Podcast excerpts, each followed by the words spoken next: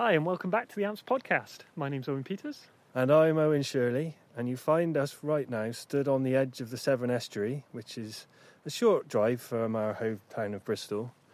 And we've come out here primarily to introduce this episode of the podcast, which we'll discuss further in due course. But also we've come to this exposed location to demonstrate the capabilities of the Bubblebee Industries Windkiller S E, um, which we are currently using to record on my Tascam D R one hundred Mark three. Yeah, it's a great little windshield solution for handheld recorders. Um, really small and well built, straps on really tight, and is designed exactly for this kind of recorder, and doing a great job of keeping the wind off the microphones at this really exposed location. Um, so we thought the best way to introduce this episode, which is focused on the sound of the film Censor.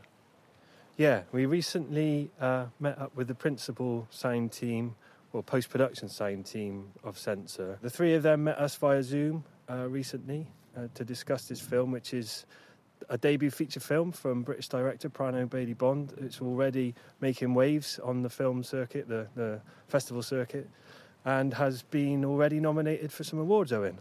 Yeah, so it was recently nominated for a British Independent Film Award under the category of Best Sound. So congratulations to the whole team for that, to Tim, Adele and Michelle, but also um, to the Foley team at Twickenham, which includes Adam Mendez, Sue Harding and Ollie Ferris, and the assistant sound designer, Felix Waverley Hudson. So I'll hand you over to Owen now, who began by asking them each to introduce themselves. We have with us sound designer and supervising sound editor, Tim Harrison. So welcome, Tim. Thank you. Uh, supervising dialogue editor, Adele Fletcher. Hi, Adele. Hello. And supervising A D R editor, Michelle Woods. Hi. Hi, Michelle. Hello. So uh, we're all gathered to talk about Censor, which came out very recently, um, and I've read a lot about in Sight and Sound and around the Guardian's film articles and everything. Been a really successful film and a really interesting film for sound. So yeah, just be great that you're all here to tell us all about the process of building a soundtrack for a horror, which is centered around a very specific era in horror and V H S aesthetics, like Censor is. So I guess an opening question really is just that, being that it is a film fixated on video nasties and V H S and films with kind of iffy sound quality, uh, did that factor into the aesthetic of trying to design sound for Censor in any way? Uh, yeah, yeah, Tim absolutely. Only hired iffy people. yeah, yeah, it's all in the crewing.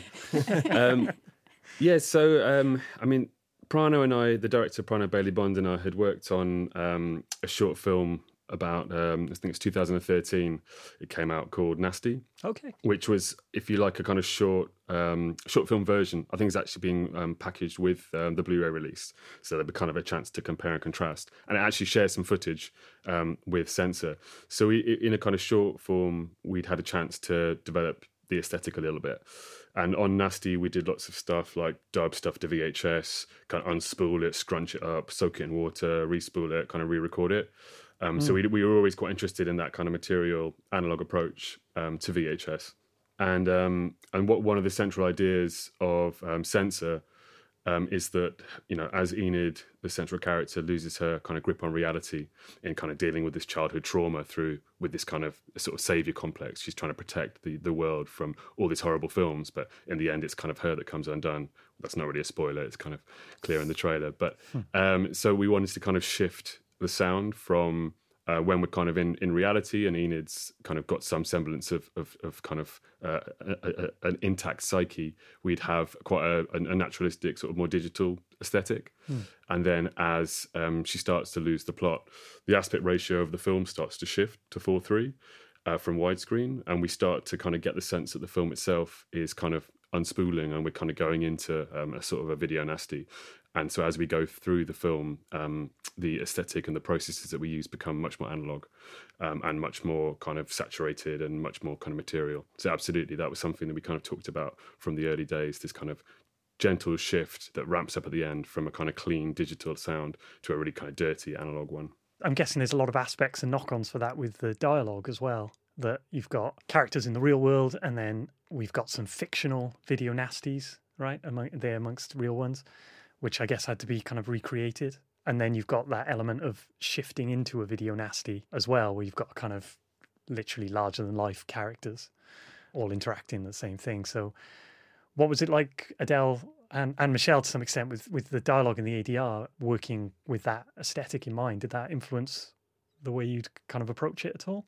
Yeah, I mean, Mich- I, I I would say I concentrated more on the actual sync sound, and Tim did an amazing job creating the video nasty world from scratch. Um, so I think I was really trying to focus on getting the location sound up to scratch, so to speak, because some of it was a bit iffy. Okay. And there was quite a lot of extra A D R that we needed to get it to a, a good sort of starting place. So we queued quite a lot for, there was some sort of A D R things that came in from Prano, wasn't there, Michelle, of, of yeah. sort of performance notes mm-hmm. and things. And but we just did a lot of work collaborating all together, trying to decide what we needed to cover, what was good for sync, what we needed to cover in A D R, and, and what we could sort of hand over to Tim to help him as well in sort of the archive aspect of things and the video nasties of things. But it was quite a big job. yeah, yeah. I can imagine. I mean, I think the A D R was just more of an enhancement. I mean, obviously it was, there were a few performance notes and then some bad sounding bits. And then there was also um, the element of breaths and screams and all of those lovely things. And Prano was really into getting lots and lots of breathing, which was fabulous. Mm. And, you know, she was actually quite for the A D R situation, as opposed to some people who are a little bit trepidatious when it comes to A D R. But for her, it was like every scene she wanted breaths and the, those those that feeling of being really intimate and close with the characters. And I think that was a really important thing that she wanted to get across. I think to be really inside Neve's head, or you know, to sort of get really into the into the story, into the into the character. Do you find that's a, quite a rare thing, Michelle? Then you spend a lot of time in A D R doing something so intimate? Um, I think people are becoming a little bit more used to doing it, but there was a while there where, you, you know, you put down breaths and they'd be like, and they'd laugh and they go, why would we need that? But actually it's, it doesn't mean it's necessarily going to be throughout the entire scene, but it'll be little points that come through that, that just kind of help, especially on a close up. You know, you can feel like you're really with the character. If it's done well, it's, it's, there's just that intimacy that you don't get sadly on location sound all the you know all the time. So it's uh I think people are starting to realize that it gives it an, an extra layer, another texture to the to the whole sound design, really. And then I'm sure then Tim can take it and really play with it. And when were you guys working, when did post start on this film? Was this is this during COVID? Is this last year? Yeah, so the, the shoot was autumn of twenty nineteen, mm-hmm. um, and then the offline started kind of in, in tandem with that, the offline edit. And then and we were quite involved. I mean, even before the, the offline started, I mean, we'd made a whole library of kind of video nasty soundtracks mm.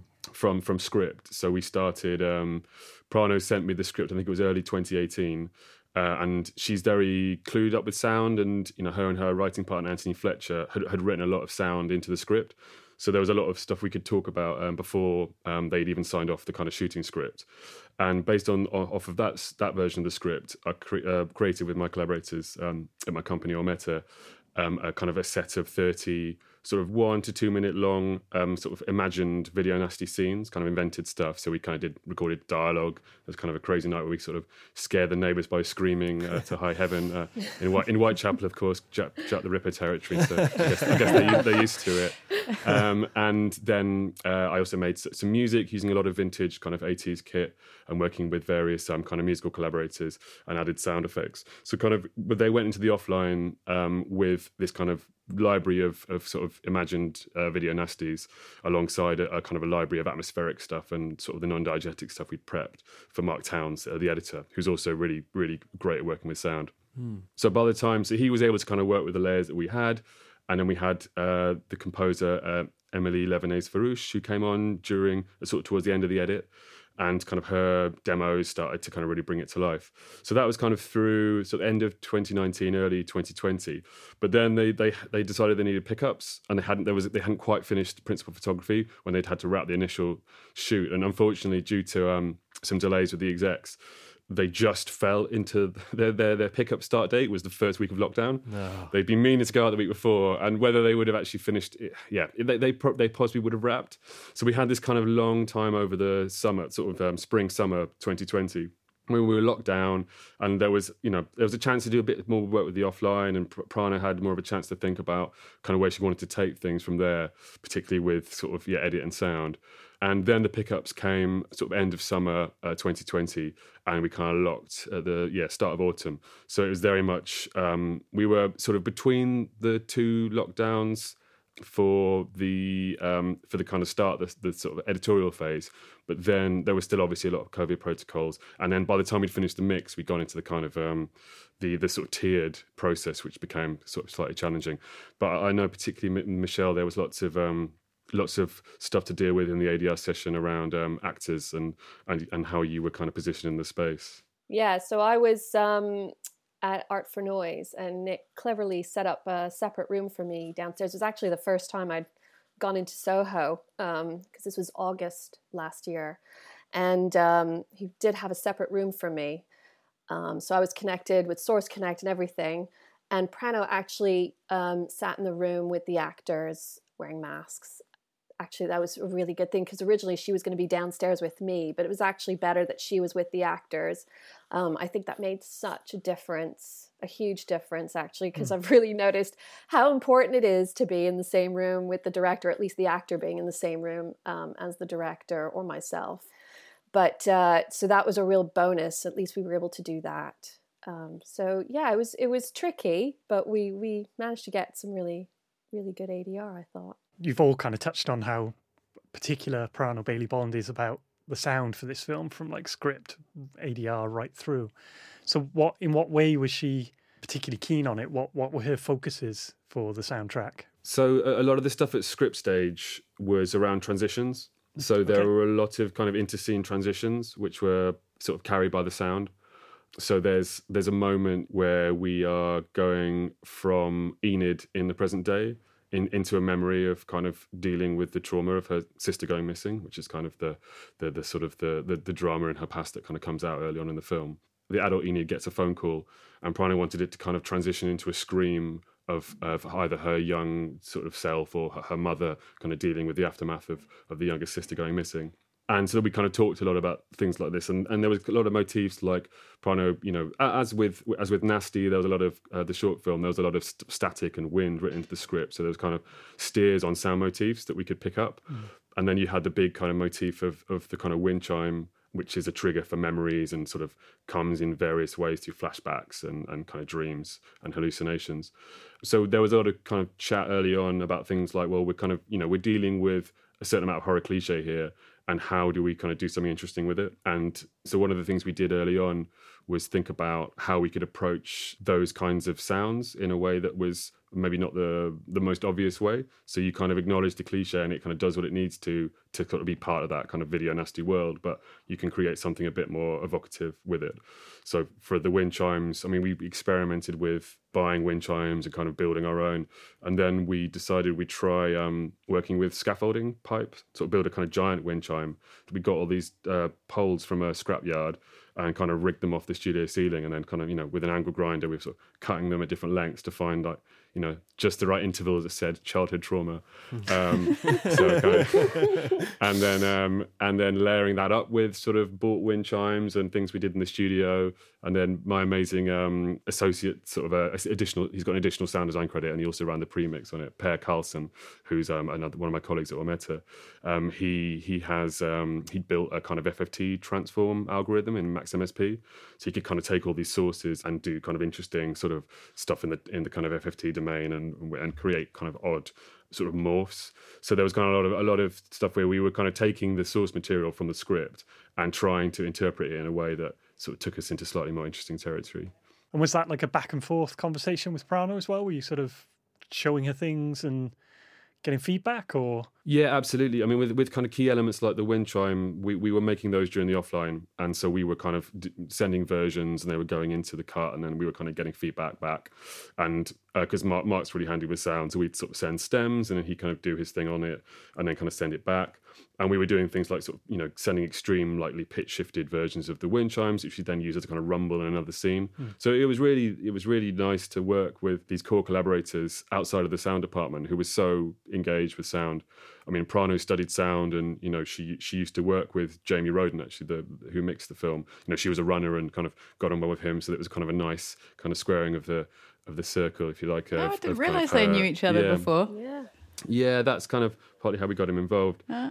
Um, I mean, he was a joy to work with, but um, but yeah, so Prano's always had that that in her, and and Mark works on a lot of horror, and you know, as we all know, sound is such a key element to to horror success. So I think yeah, it was really it was really inspiring working with people who who who really cared passionately about how the sound was working and were really open to um to kind of some quite strange ideas. Yeah, I mean, I was going to say, like, I found Prano just a breath of fresh air, really, in a way, because she was just so open to just trying lots of different things, and there was sort of some A D R lines that she, you know, wasn't sure about, and so uh, due to COVID, I I was work, you know, I worked remotely anyway, but um, there was a time, wasn't it? I can't remember, Tim, even when it was, maybe after the dialogue premix or during, where I went in and sat with Prano and met her, and Just we just really went through everything with a fine tooth comb, and there was things that she wasn't happy about, and so I went off and twiddled with them and changed things, and you know, and, and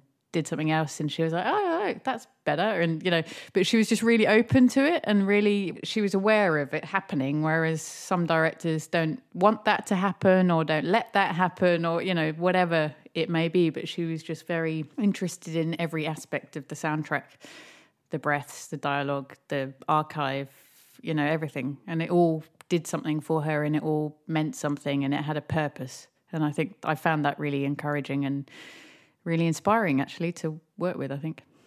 Yeah, I can imagine. So when when was that happening in the process for you, Adele? Was that sort of right the way through as, as well, or was that closer to the final mix? I'm trying to sort of remember. I mean, we had big shout out to Ruth Knight as well. She was our amazing dialogue assistant. She, there was a lot of sort of back and forth, wasn't there? Like me sending Ruth stuff, Ruth would send it back to me, I would then send it to Prano. Okay. But sometimes that just sending just takes so much longer than sitting in a room, you know, with someone. Like yeah. Michelle was saying, you know, there's nothing, you can't deny that being sat next to a director going, actually, let's just move it three frames earlier and that would be better, is much quicker and effective yeah. than sending bounces back and forth, you know. Mm. So I think it was sort of during dialogue premix, definitely before final. We probably changed a few things in the final, Tim, didn't we? But not too much, because everything had been so gone through before the final, I think. Yeah, we had we had a kind of di- a, a dialogue day where yeah you, you came in with Mark, editor, and Emily, composer, and and that was really that was really nice to kind of again to bring sort of people into the same room. And yeah, we were mixing up Point One Post, so you know, a, fa- a fairly big theatre we could we could spread out and, and keep to COVID restrictions. And yeah, I mean, I think throughout Prano had her style as a director is very much about sort of bringing people together. So you know, one one of the things we were talking about during script development was the idea of a kind of a sound world, because, you know, we talked about the kind of different sound worlds. So we had this idea of the kind of creeping fiction, which creeps into the reality, which we kind of looked at with sort of analogue artefacts and the kind of materiality of V H S and that kind of thing. And then we also talked about this idea of the kind of shadow world. So we were kind of thinking about the sort of the psyche of, of Enid, and how these elements from her past are kind of always bubbling under the surface, and they're kind of they're kind of coming out, but she, she's not really acknowledging the sort of the darkness in herself, the kind of Jungian idea of the shadow, like the um the ne- the negative aspects of the self that you that you're you're unwilling to accept. You know, there's that scene later on where she's talking to um, Frederick North, the kind of director of the Nasties within the film, where she's she's refusing to accept that she has any you know anything bad in her. So we kind of thought it'd be nice to have a sound motif that would um track this idea, this kind of shadow self that initially the audience are a little bit aware of, and then as things kind of come apart, like Neve sort of has to confront it. And actually this is, so we talked about the idea of these kind of objects in the film world having a kind of shadow self that would sort of come out in these moments, and these kind of motifs that would sort of take the audience into these the more kind of subconscious elements of of, of Enid. And this is actually something that figured in her conversations with Neve Algar, who who plays Enid. Uh, and so I, you know, I thought that was kind of crazy. The, the director and the lead act, uh, actor would be talking about something the sound designer had had a conversation with them the day before. But that's the kind of signature of Prano, that she wants everyone to share in the uh, the potential of what the story can be, and, and bring their own experience to it. And I think the film is much richer because of that approach.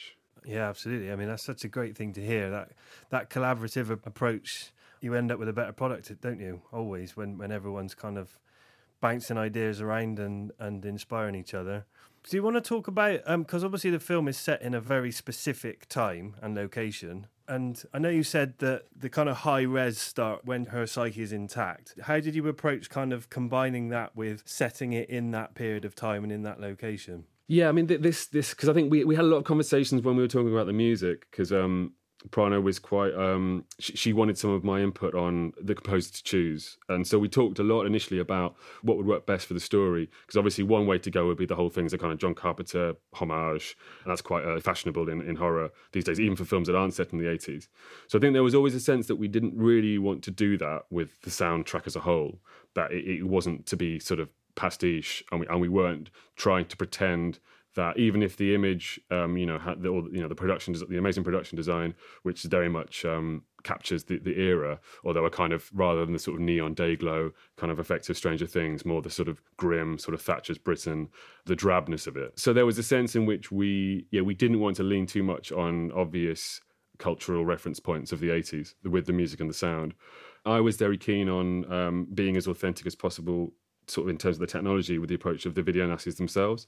So you'd have this kind of push and pull through the whole piece, where you you you know you hear stuff off screen in the censor's office, and, and all of that stuff has been made kind of with sort of period um, equipment and with a kind of period hat on, if you like. Mm. Um, and obviously things like, you know, key time period specific sounds like sirens. Um, you know, we, we kind of had to dig into libraries and and kind of find uh, sort of contemporary recordings of of those um, bits of kit. So there was an element to which we we had to be period accurate. But for instance, with the, you know, there was no talk of trying to record the dialogue on Nagras, or, you know, kind of uh, trying to pretend that it was sort of shot in the eighties. Yeah. Um, but we did we did do things like, um, I mean, similar to the way that um, Adele was very keen to bring Ruth in, um, who I think, is, was, is she your Amps mentee? Not actually via Amps, but I do mentor her, yeah. I mentor her, but not via Amps, not through the official channels. I don't know why we just... It's like subversive yeah. mentorship. Uh, yeah. We won't uh, tell anyone, don't worry. It could be, it's, uh, yeah, I guess it doesn't have that structure anymore, because we've been working together for quite a while now, but um, yeah, she's doing really well, which is great. She's doing, yeah, she's doing really, and we've been working with her a bit over the summer on some other horror, which has been great. But um, yeah, similar similar to the way that Adele um, brought in kind of um, key key kind of people in in more junior roles. Um, we were really keen to open up the project as much as possible to um, people starting out. For instance, with, with Nasty, I was teaching quite a lot at the time at uh, University of the Arts London, and we did Nasty as a kind of a module. So I was teaching on a course called Sound Arts and Design, and we did the whole sound design component with teams of students, and then kind of took away and, and we'd mix it ourselves. But, but a lot of the creative work was done in tandem with them. And we wanted to give a little nod to that and continue the spirit of that process with Censor.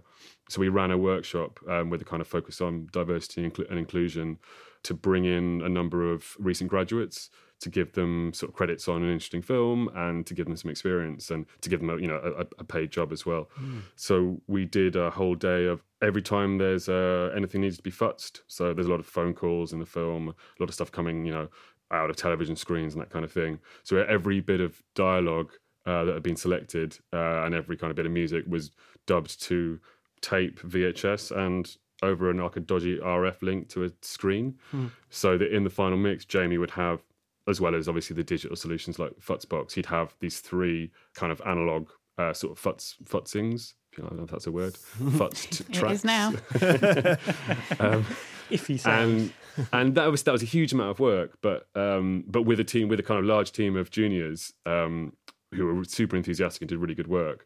Um, we were able to kind of to realise that, even though our budget wasn't huge. Mm. So there was a real sense that, you know, where we could, we would really push elements of, you know, wherever anything, it made sense for a bit of degradation. So be it the, yeah, the stuff that was futzed, the stuff that was kind of in the video nasties within the film, and then the whole sort of final act where the whole thing sort of become kind of degraded. We really pushed everything we could. And for the final act, Emily, the composer, passed over all her stems to us. And we were kind of, you know, she said, you know, have fun with them, do, do whatever you like, which again, great example of how Prano had brought, you know, really fostered a, a kind of trusting, collaborative environment. And so we would kind of, you know, we would push stuff really hard on reel-to-reel tape and kind of pass stuff through kind of, you know, hardware modulators and all that kind of stuff. So there was a real sense that we could yeah, we wanted the audience to really feel that we'd gone from somewhere a bit more high-res, as you say, to somewhere kind of much more grungy. And I think whilst, you know, it wouldn't be something that anyone would pick out and notice, but we just wanted it to feel kind of thicker and rawer and less toppy at the end, um, and sort of combining that with a sort of period-accurate um, spot effects as needed was kind of how we, how we handled that. Yeah, the complete opposite to doing everything in the box, which is great. Um, did you have any trouble finding, you know, the kind of period equipment? Any fun stories in terms of getting hold of things?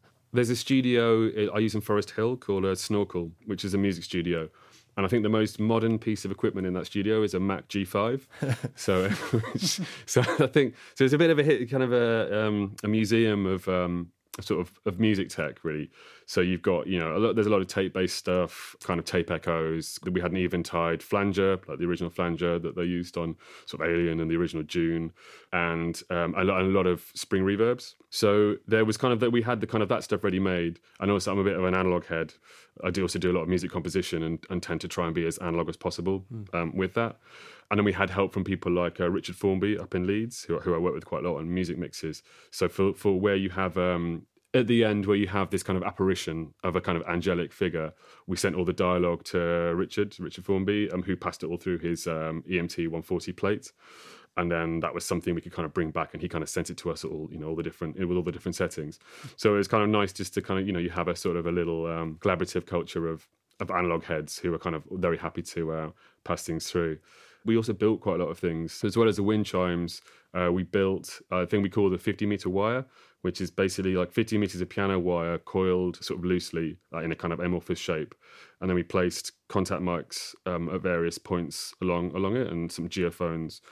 And so they, and then you could you have a transducer at the end of one of the wires, uh, one of the ends of the wire, and you can send any sounds through it. So for a lot of the stuff in the kind of shadow world um, of kind of Enid's sort of submerged uh, psyche, we kind of could send through um, a- any sounds. Mainly, it was mainly non-diegetic sounds we sent through, kind of drones and stuff stuff we'd made with kind of metal instruments and that kind of thing. And then we could kind of pick up the sound as it goes travels through the wire at different points. So you could either make a kind of five point one sort of version of the original sound, or you could do things like transition between the different mics to create a sense of movement. And that kind of sort of the sort of building element of it has, has always been something that's really interested me. Got a bit of a background in stop frame animation, so this whole idea that you kind of find a way to do it with available things, and the result might be quite lo-fi, but obviously here this is kind of what we wanted. So yeah, it, there was a big, it was just a chance to kind of really try and be um, as creative as we could with um, the materials that we had. Yeah, brilliant. Obviously, that, as you say, the film really supports it yeah. in the like aesthetic and, and in that uncertainty that runs through the film in terms of where we are. Yeah, I don't um, think it's going to trouble the next Austen adaptation. But, uh, yeah, sure. No, but it's also, I'm sure, because it's Prano's debut feature, right? So I'm sure in terms of budget and time, official time, you were quite constrained, but it just shows that, you know, how much extra time you've spent just for the kind of satisfaction to experiment, to kind of create and and try different things. And it's the story of your soundtrack trying to tell the story of the film. The more we talk about these kind of processes on the podcast, it's kind of become, I'm finding it more and more interesting hearing people talk about their story of making the soundtrack. Individual rabbit holes. Yeah. Yeah. Yeah. And the things that you'll that you'll try that, you know, may may not even come through in the mix, may not even be used, but yeah, and I think there's, you know, I think I think the same is true. There's always an element of trial and error in everything that we do, you know, be it kind of finding the right A D R take that really sells the characterization we're going for, or a process out to create some kind of crazy psychological sound. But I think that, yeah, w- what you've just described is something I kind of really feel like, certainly with the designers that I know and talk to, and a lot of people in the industry who who I speak to, that there's more of a sense that, you know, sound is no longer seen as a, you know, it's not a service. Mm. Um, it's not, you know, it's not technicians. It's people with their own kind of creative practice, and people who who are often artists in their own right and do their own things as well. And and there's a real, for me, there's a real porous interaction between what I do as a musician and what I do as a sound designer. And so it's really nice to have those two things talk to each other. And yeah, and obviously, like you say, the, the budgets are often really tight, but something that you build for this film is maybe something you use on your next record. Or so there's kind of, it's not really a, it's sort of part of a wider story, mm. like you say. And you learn something on every job, right? How got, how long did you guys have in terms of mix time? About five minutes, wasn't it? How long? Spend um, more time on this podcast. How long was it? So we had uh, we had ten days final at Point One. So we we always knew we wanted to have a good amount of time with with Jamie um, Roden at the at the, at the sort of back end of the process. And then we had Pear did most most of the premix himself, and we basically we couldn't afford Jamie to do the premix, mm. which I, which isn't uh, isn't a particularly standard way. And Jamie was very, I mean, also Jamie was only available for the very like those those ten days, so it kind of worked out for him. But um, so Pear Carlson, my colleague, did all of the premix, and he also did the um, music five point one mix. Someone else did the stereo mix, but he so we did all that in Whitechapel. I think he had six weeks for that whole process of premixing, um, and so we just sort of did you know did it as you expect, sort of dialogues first, and then brought in the sound effects, and they brought in the music, and Emily and Prano sat in the whole music premix, which is unusual again, but because it was a very creative process, it, it sort of made sense. But then when we handed over to Jamie, it, it was a little bit, you know, those kind of first day where it's just trying to, you know, the translation of one person's sort of workflow. Because Jamie had been like, bless you, he'd been like, oh yeah, however you want to do it, it's fine. um, and because he's very generous, he's very generous, the spirited man here. Anyone who knows him, you know, will will will know what I mean. But the first day was a little bit hairy with kind of just trying to figure out how we would get sort of what we were presenting into sort of how it kind of made sense for him yeah. to move fast. Yeah. Because ten days in the theatre, I mean, depending on where you're looking at, it might be seen as generous, might be seen as quite tight. But um, by the time that Adele and Mark and Emily came in, which I think was on day eight, mm. it all, you know, and we hadn't even had a chance to listen back to the whole thing, but Jamie's instincts had just, and, you know, I think he was, he won't mind me saying, he was quite nervous about how it would play because we hadn't had a chance to to sit back and, and listen to the whole thing. We'd just done one reel after the other. And then we pressed play. You all came in with your fresh perspectives, and it was just a really joyful screening. I mean, I don't know how you experienced it, Adele.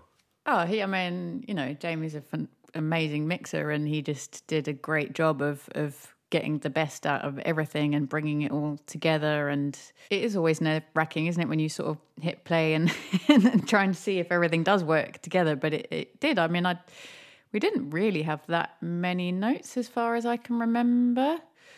Um, a few tweaks here and there, and then, yeah, you had, I guess, two days after that to finish. But um, I think Prano at that point was quite happy. There were more sort of, I feel like on some of the notes were, they were either really, really small or a much bigger brushstroke. Mm. Sorry, you can't see this on a podcast, but I'm waving my arm around with a brushstroke. But yeah, I, I don't feel like there were any major things that happened on that day eight of the of the final, mm. and it sounded great in that room as well, didn't it? Yeah, and again, shout out to Adam Daniel, who, who you know who runs a really lovely space there with his dad, and it was um, yeah made us feel so welcome, and it kind of continued the whole sort of there was very much a family feel uh, through the whole process. You know, I know there were obviously times of kind of anxiety and, t- and times of of, um, of difficulty, but there was a real sense that everyone was there pulling in the same direction, and that very much continued through to the mix, and um, yeah, we had this kind of final two days just to really finesse and feel really comfortable uh, with where we were at. So yeah, it was a really, it was a really sort of pleasant mix experience in the end. On that subject of viewing it as a whole and kind of screening it as a whole, there's one thing that I felt aware of, at least watching the film, is that it did, to me, have this feeling of starting quite claustrophobic and then opening out, and and that in terms of sound as well as cinematography, that it felt more and more restrained in the first half, and then as the character starts to explore herself more and, and rigid, conservative sort of presentations kind of break down, then it seemed to like open out, and the sound got a, a little more varied and mixed and layered to me. So I was just wondering if that's just something I'm experiencing subjectively, or if that was really an aspect of the shape. And were you concerned with that arc over the over the whole film, that there was a kind of change? Yeah, I mean, definitely we, there was a real sense, you know, as... because there's a really smart things happening in the cinematography where there'll be a shot where, you know, it's all quite monotone uh, early on, and there's a shot where they'll add a red, and from then every every scene has a little bit of red in it, and then there'll be a shot where they add a great bit of green, and so there was a sense in which all the departments were kind of moving, even though actually the aspect ratio narrows, there was a sense in which all the departments were sort of widening up as we sort of get towards the end. And I mean, in, in the final mix we had, as well as Jamie's digital setup in the theatre, we had in the kind of room just outside, basically I brought all of my analogue kit, and we had it all set up. So towards the end, almost everything's got, um, you know, kind of, I don't know, four or five different layers of stuff on it. Um, so, and that was part, I mean, we, we we kind of knew we wanted to to do that. So there's a scene where um, Frederick North, who who's the sort of director within of the video nasties within the film, um, he's having this conversation with uh, Enid, where he's preparing her to kind of her to go into um, this kind of performance. And he's sort of repeating these lines that she's going to have to respond to later. And we just wanted, as soon as we, you know, each at each point where we're sort of introducing this new layer of fiction where Enid's getting more and more kind of sucked into the video nasty world. You know, for instance, that dialogue, we we we kind of ran it all through uh, this old grungy monocore Spring Reverb, which has this really sort of grainy sound, almost like a kind of time stretch, though it's just a spring. Mm. Even though it's dialogue, which is effectively sort of happening somewhat naturalistically, although the scene's quite, you know, heightened for her. We kind of had a sort of layer of this reverb, and then sort of Jamie would sort of add a bit of digital reverb on top of that, and then we kind of go into the next scene, and that same reverb would be there, would be there but we'd add in another layer of stuff, and then the sound, you know, the music would be more and more textured. And then for the things like for the very ending music, the um, amazing Chernobyl track by Blank Mass, we, we didn't want to do, because we're kind of in full full kind of freak out sort of analog mode there. You know, we had things like, okay, well, this is a bit of source music, or, you know, a kind of commercial track. So how do we upmix it for the cinema mix? And obviously, you know, you can use plugins, um, and sometimes that's the only practical option. But for for that, we just we kind of did loads of rounds of dubbing it onto tape, and then redigitizing it, and trying running that in the surrounds, which at times can give you phasing issues. But here, somehow, just added this real thickness and richness to the music.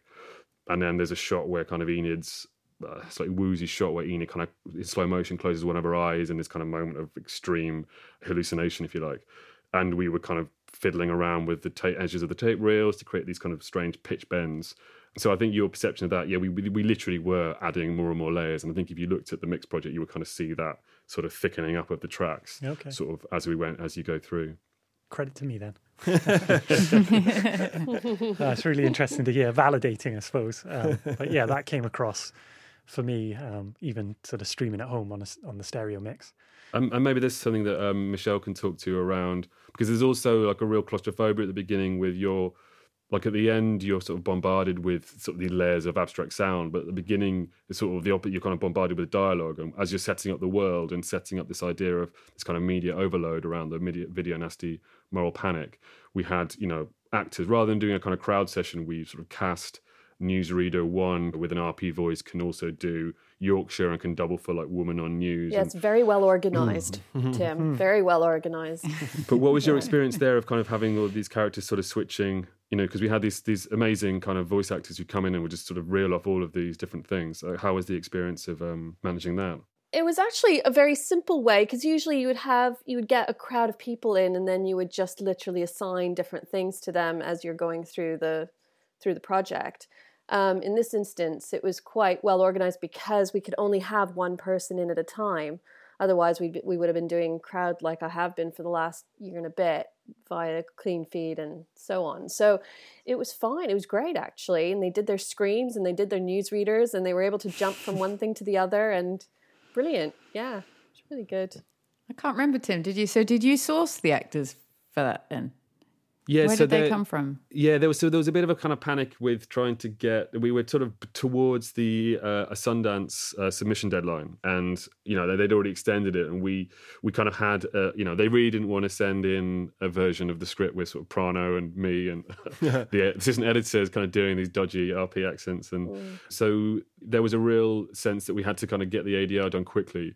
And it was kind of all hands on deck. So I kind of worked with Helen Jones, the amazing producer, to kind of just to source voice actors. So we kind of got voice reels and we tried to figure out the most economical way of, I mean, in the same way, I guess, that you would do in a crowd session, sort of, well, who can do what? We kind of did it beforehand.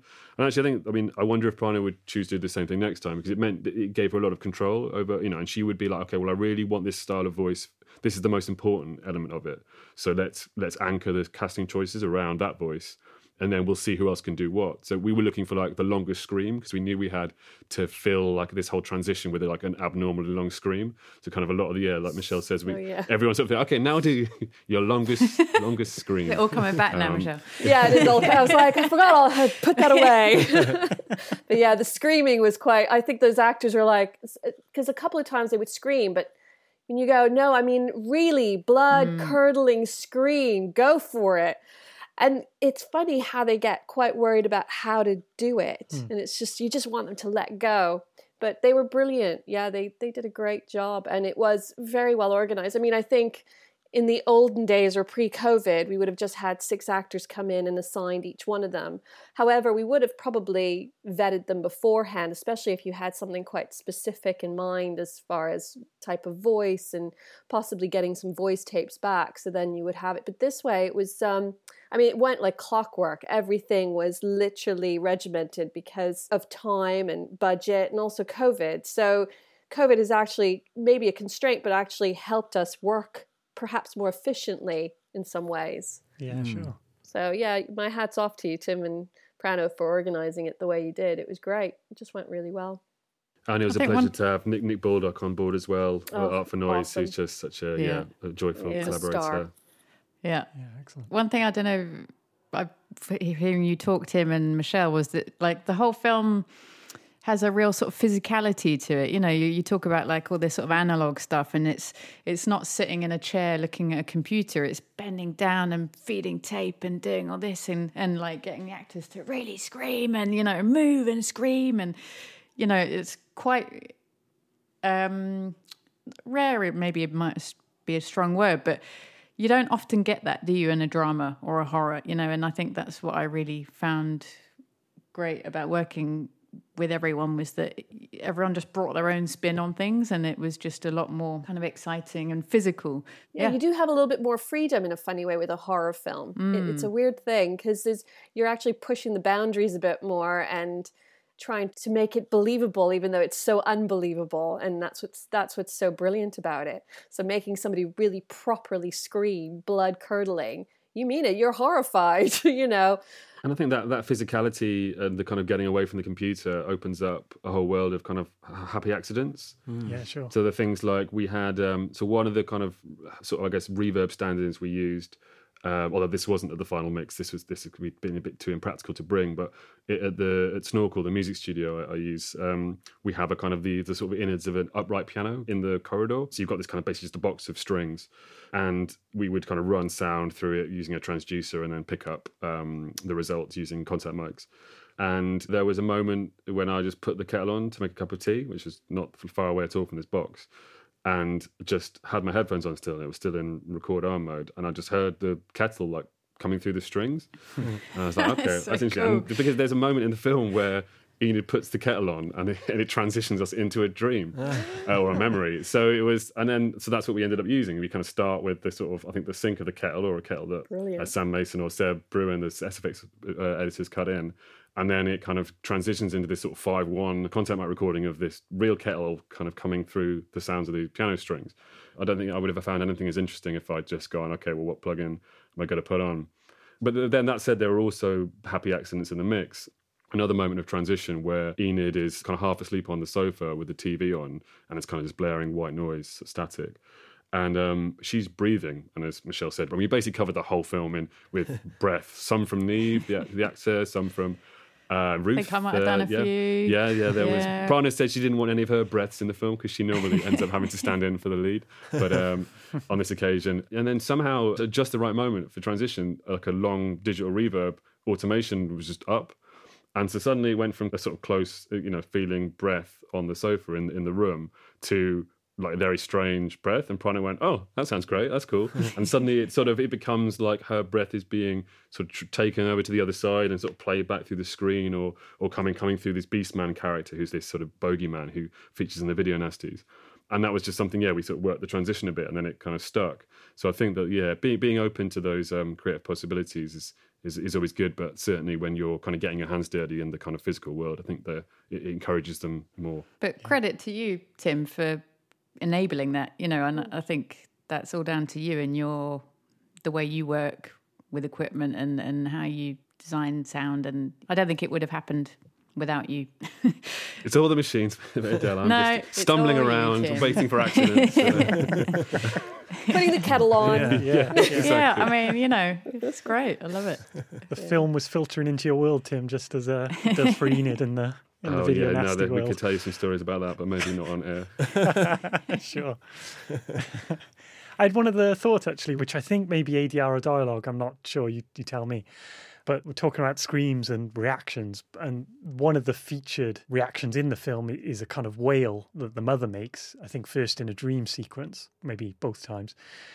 And it felt very deliberate, and it felt like something that was maybe a callback to a video nasty kind of aesthetic.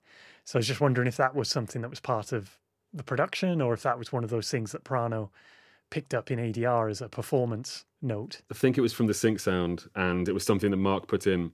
It's sort of when the mother's in the distance, and I think it was something where he just kind of found an alt. They did a lot of alt digging as part of their process. Certainly I found that they were quite open to things being offered up.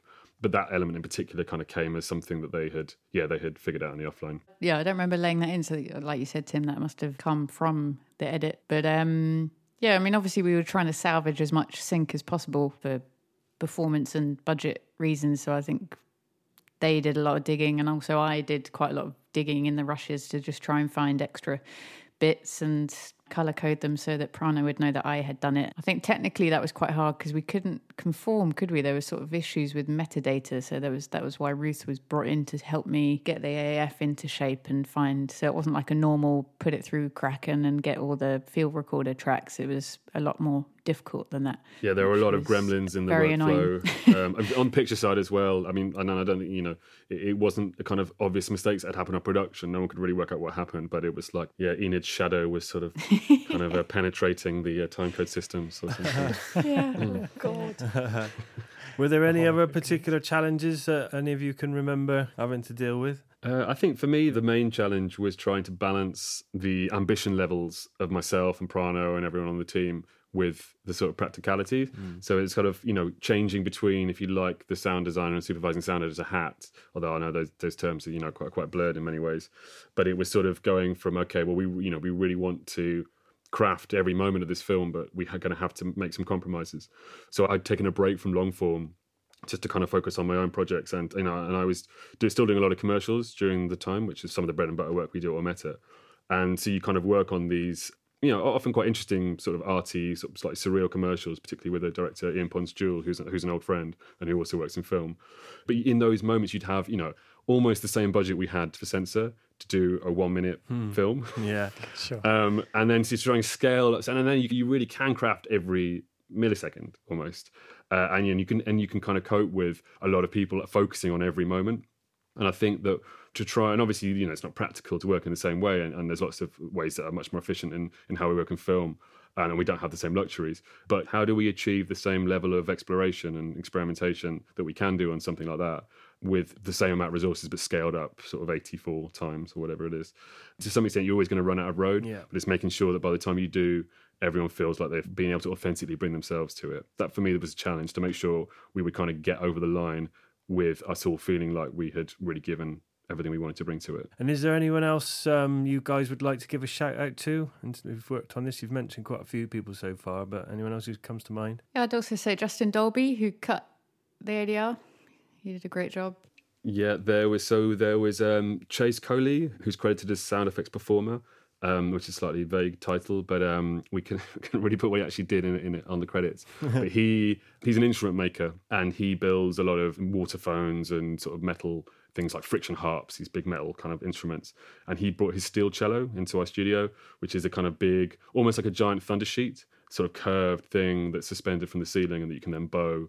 And we recorded with Sanken C O one hundred Ks um, at three eighty-four K, because they're rated up to one hundred K, but they go a bit higher. So you can kind of pitch them down by eight octaves and without losing much clarity. So he and he kind of just improvised for a day, and we got all this amazing stuff that, you know, pitched down, kind of plays for these kind of drones, which formed a big part of the kind of shadow world of, of Enid. So without his amazing talents as a, a builder of instruments and a, a performer, we wouldn't have had a, a lot of the sense of that. And then um, a former colleague, Paul Richardson, who spent some nights out in a forest near Bristol, terrified of his surroundings, no doubt. I don't know if anyone's ever tried to record sound in forests at night, but it's it's quite an unnerving experience. So he went out and recorded loads of surround Atmos, because, I mean, it wasn't really practical to do it around London because of traffic. Mm. So he went kind of out sort of sort of into Somerset to um to record that. So we really appreciated yeah his work. And then my amazing yeah amazing team on the sound effects, yeah Seb Bruin and Sam Mason, who who worked so hard to kind of bring the sort of the more concrete um, world of, um, of of Censor to life. Brilliant. Yeah, that is brilliant. So thanks to all of them, and thanks to you all as well, Michelle, Adele and Tim. It's really incredible to hear so much insight into well, a film I just watched this afternoon. But a lot of people have enjoyed, and, and yeah, it's done obviously some great things for sound exploration. There is, sorry, one more shout out actually. Um, yeah. Tim, haven't you just written a book? I have indeed. Well, I, I actually was finishing up at the same time as doing Censor, which is, well, I would never recommend anyone tries to supervise a feature and finish a book at the same time. Um, but yes, it's out, it's out now on the Crowwood Press. It's got the snappy title of a Sound Design for Film. And it's sort of based on my, yeah, obviously my experiences in the industry, but also my, I've been teaching sort of film sound for fifteen years. So it's sort of a kind of a, a kind of culmination of, of that sort of educational practice into um, a kind of a, a practical sort of narrative guide to um, telling stories with sound. Great. Congratulations, Tim. Yeah. yeah Keep well out for that. Very well done. So thanks very much to Tim, Adele and Michelle for all their really fascinating insights on their work on the film Censor. And congratulations once again for the B I F A nomination for Best Sound. Best of luck for a win on that one. Yeah, we hope you all enjoyed that discussion. Um, it was fascinating listening to them talk about how involved Prano was and the collaboration between director and sound team, and how early Tim started on the project, all the experimentations they went through with a real kind of clear um, I- idea for... Um, representing the themes in the film, in the soundtrack, and, and, and, and everything that went along with that. Really interesting, and hopefully some relationships that will keep working as, as Prano develops in the industry. Yeah. Uh, we'd also like to say thanks again to Bubblebee Industries for providing us with uh, a sample of their latest Windkiller S E windshield solution, which we're now using to record in a woodland near Bristol on my Sony P C M D one hundred handheld recorder.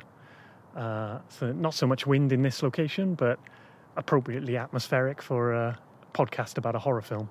Yeah, we are actually stood in the dark, in the woods, looking like two creepy men.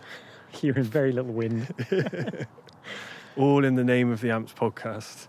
Um, but if you have any ideas for the podcast you'd like us to uh, think about or like us to discuss, then please get in touch. Uh, you can get us on Twitter at Amps Podcast, um, or by email at amps podcast at gmail dot com. Um, and Amps is open to membership for those working in the industry or those studying and wanting to enter the industry. So for more information on that, you can look at amps dot net. Yeah, we'll look forward to hearing from you. We'll see you at the next Amps event, and join us for the next Amps podcast. Ta-ta for now. Are you looking for more audio-related podcasts to listen to? Well, we're part of the Audio Podcast Alliance, featuring a hand-picked selection of the very best podcasts about sound.